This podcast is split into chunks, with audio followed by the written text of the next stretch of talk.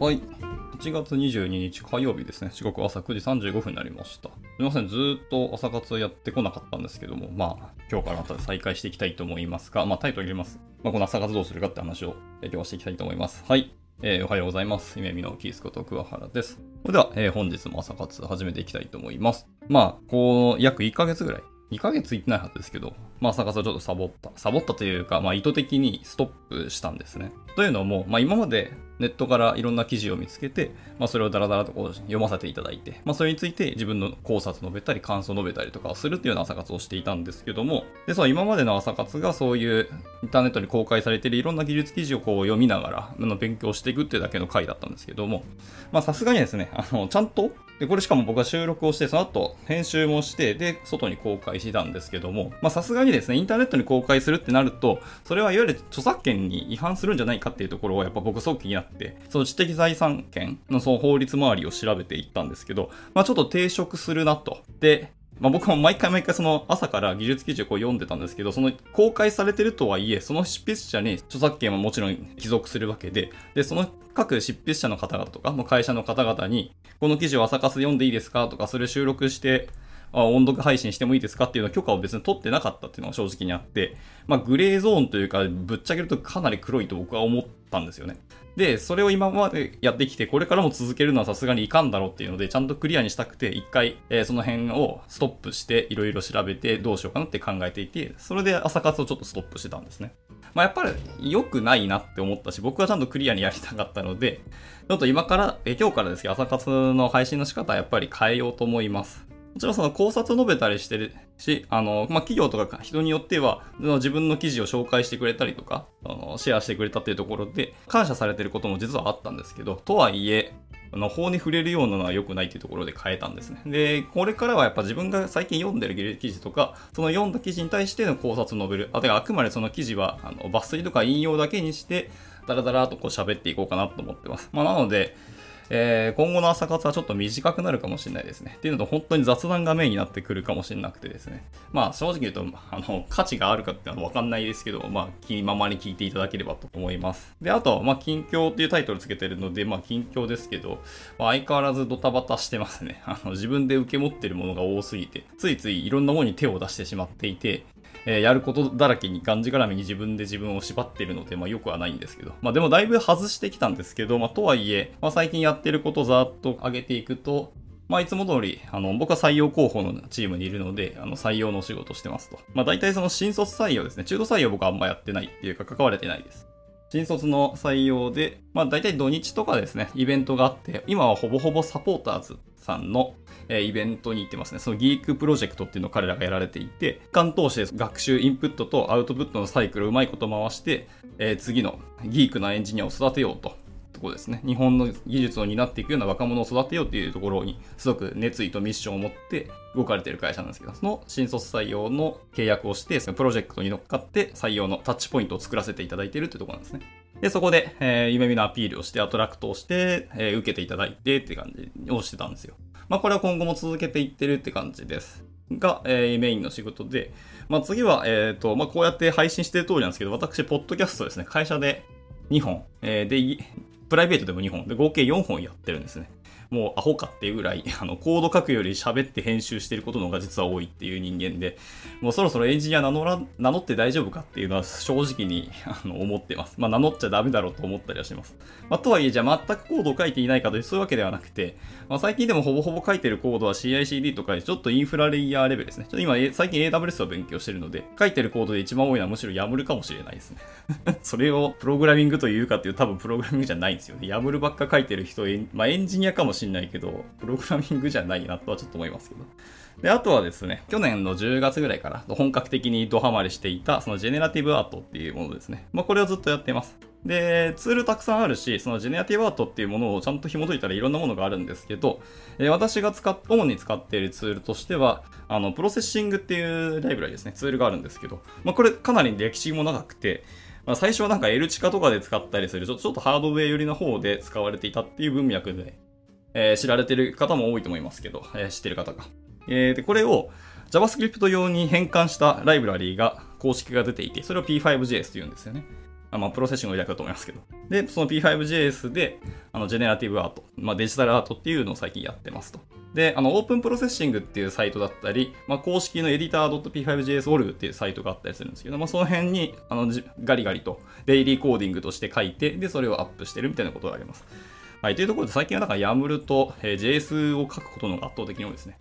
はい、というので僕はもう ティーエス を書いてないので、実はマジで TypeScript わからないおじさんなんですよね。で、みんなが僕のことをそんなことはないだろうとか、あなたの分かってないはレベル高いって言うけど、ガチであの TypeScript に関しては初心者レベルです。あのアト、アトミックな、あの、ストリングとかナンバーの型をつけていてホイホイってわかりますので、あと、なんだっけ、ジェネリクスぐらいまでは理解したんですけど、その程度です。そっから先の方本当にわかんない。最近知ったのは、あの、オミットっていうタイプスクリプトのあの関数があるんやっていうレベルなので、マジでタイプスクリプト僕分かってないんですよっていうところなので、若い子のフロントエンドの知識についていけてなくてマジで困っているっていう感じですね。ちなみにジェネラティブアートを始めたのは、やっぱプログラミング好きだったのもあるんですけど、私が学生の頃、大学院まで数学をやっていて、で、その数学とプログラミングをなんか掛け合わせて面白いことできないかなっていうのがあったんですね。まあ、あとは僕個人的にあの絵画とか美術が好きで、まあ、子供の頃もあの絵画教室行ってたんですけど、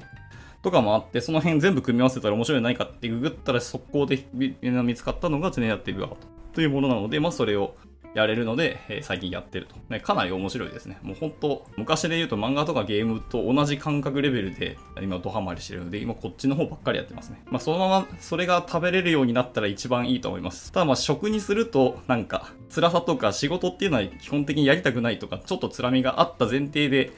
お金儲けになる話ではあると思うので、まあ楽しいだけで金稼ぎできる世界はほぼほぼまあないと思ってますので、あんま仕事にするのかっていうのはまたあの別の議論もありますけどね。まあでも、一旦は、あれですね、プライベートの方ではそういうジェネラティブアーティストっていう風に名乗れるぐらいには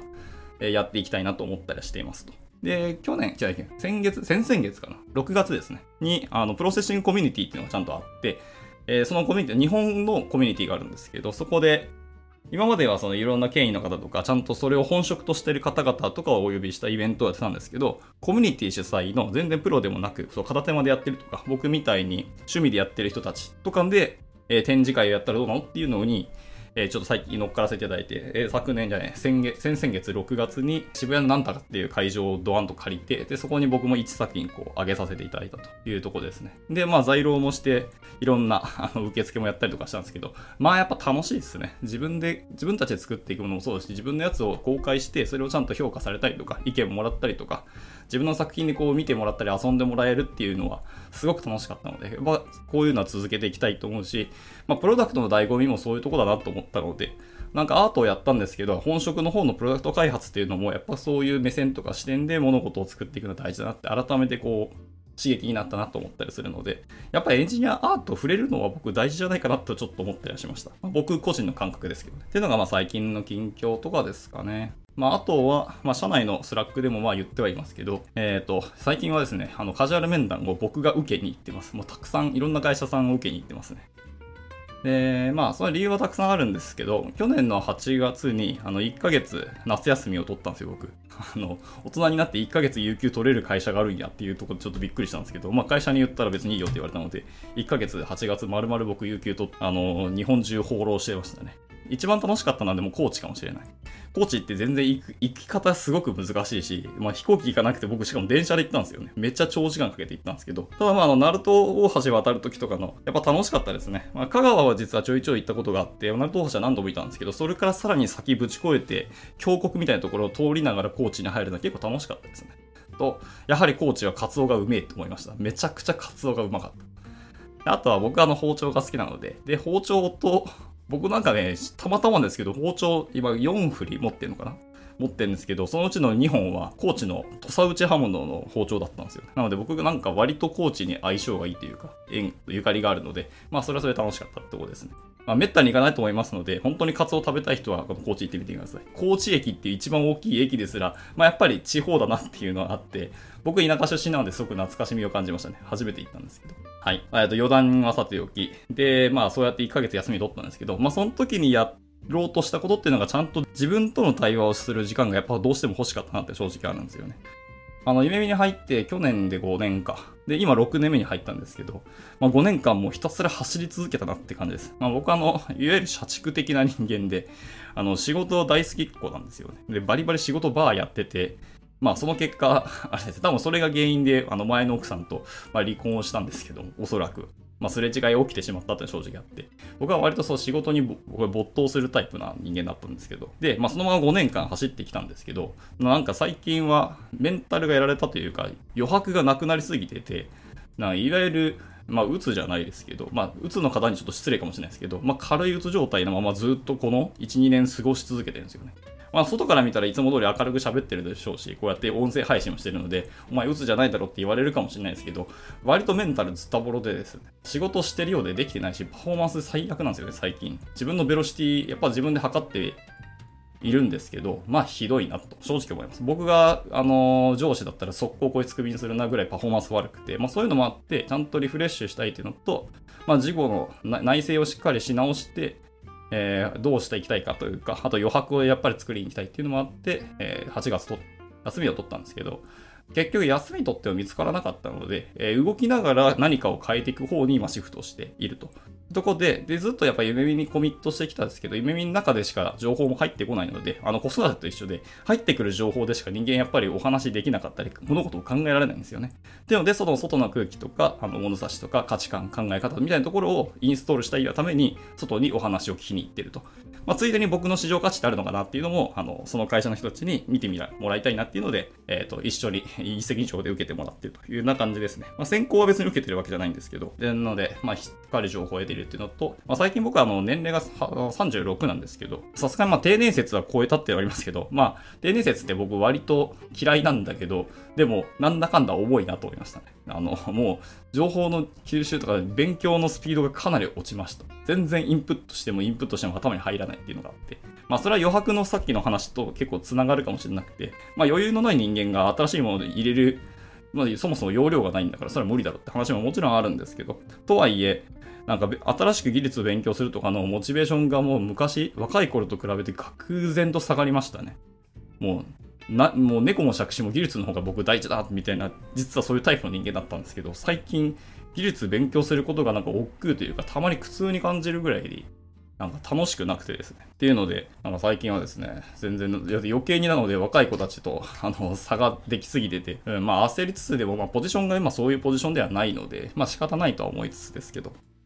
はい。まあそんな、悶々としてるので今、カジュアルメンターを外に受けに行ってるというような感じですね。言うて、大真面目にあの転職を視野に入れながら、えっと、一応カジュアルメンターは一応ちゃんと受けてはいる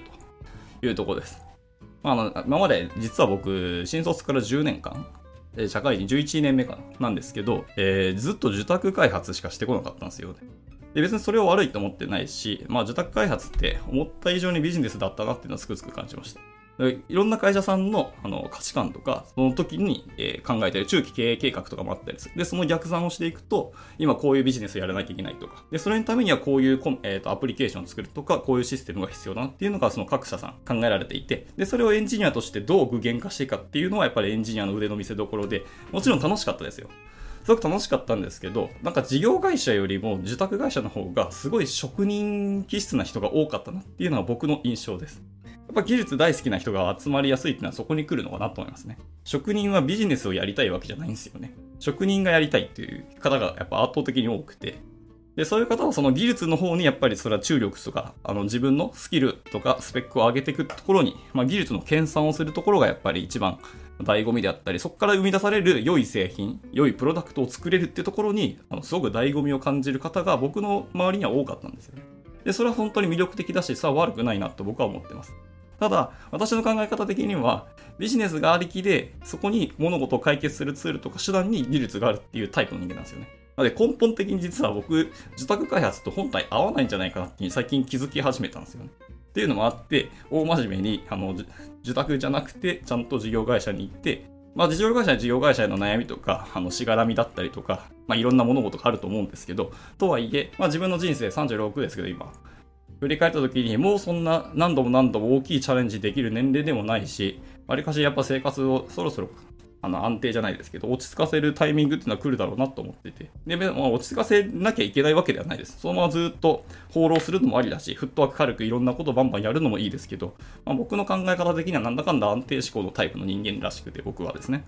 なのでもうチャレンジできることは少ないのと、ちゃんとそういう意味では固めるってことですね。自分がこの人生で本気でコミットしたいとか、ここの道であの僕は生きていきたいっていうものをちゃんと見つけたいっていうところになった時に、事業会社の方がちゃんとビジョンとかがあって、ミッションビジョンとそういう描きたい世界観、解決したい課題みたいなところははっきりしてるんですよね。で、受託会社ってある意味でお客さんのビジネスを加速させたり、それにお手伝いをするためのお仕事っていうのが受託のメインなんですよね。ってなるとちょっと違うんですよね。描きたい世界観っていうのが結構イメージしづらかったり、入るプロジェクトによって全然方向性変わったりするので、割とミスマッチ感があるんですよね。そういう自分のやりたいこととか、いわゆる幸福感とか、あの自分の中のビジョンっていうのとプロジェクトがアンマッチングなケースって本当に多かったなっていうのに最近思ってて、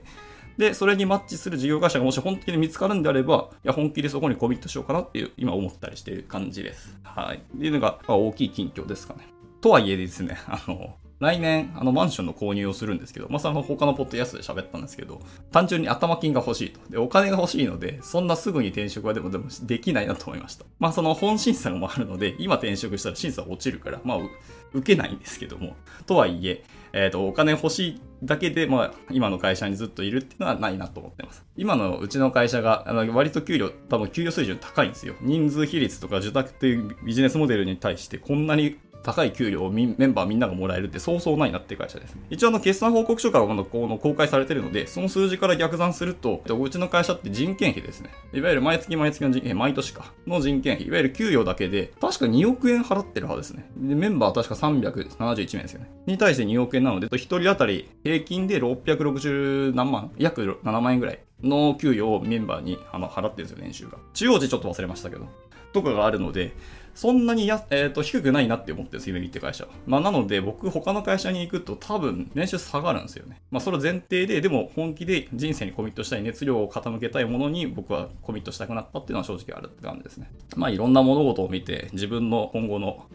方向性っていうのは今決めようとしているところではあるっていうのが今の近況です。で、ポッドキャストの内容とあの朝活ですけど、やっぱりそうとはいえ僕は アイティー 業界を離れるかっていうと多分そこはないなと思ってて、ずっと アイティー 業界に多分いるだろうなと思ってます。ここが一番楽しいと思ってますので。なので、えーと、技術の勉強とか研鑽はしていきたいし、あのメインで開発で動かすわけじゃないですけど、とはいえ知っておきたいっていうのもあるので、まあこの朝活ではそういうのをまた喋っ、だらだら喋りつつ、思ったことを喋っていこうかなと思ったりしていますね。まあそんなのノリで、今後もやっていくので興味あれば聞いていただきたり、雑談しかしないので、あのたまに記事の引用とかをここでシェアしたりするかもしれないですけど、はい、あの皆さんからも全然コメントいただいてもいいですし、あの全然入っていただいても構いませんので、はい、まあゆるーくやっていきたいと思ったりしています。ということで、まああともうごふんでじゅうじになりますので、そろそろクロージングに行きたいかなと思いますけど、まあ、本当は今日喋ろうと、まあ時間もし余裕があって喋ろうとしたのは、あの最近 TypeScript がわかんないって言いながらも TypeScript の勉強自体は一応してはいた、いたんですけど、えっと ティーエス のメジャーバージョンいちになる前から一応ざっクリを見てたんですよね。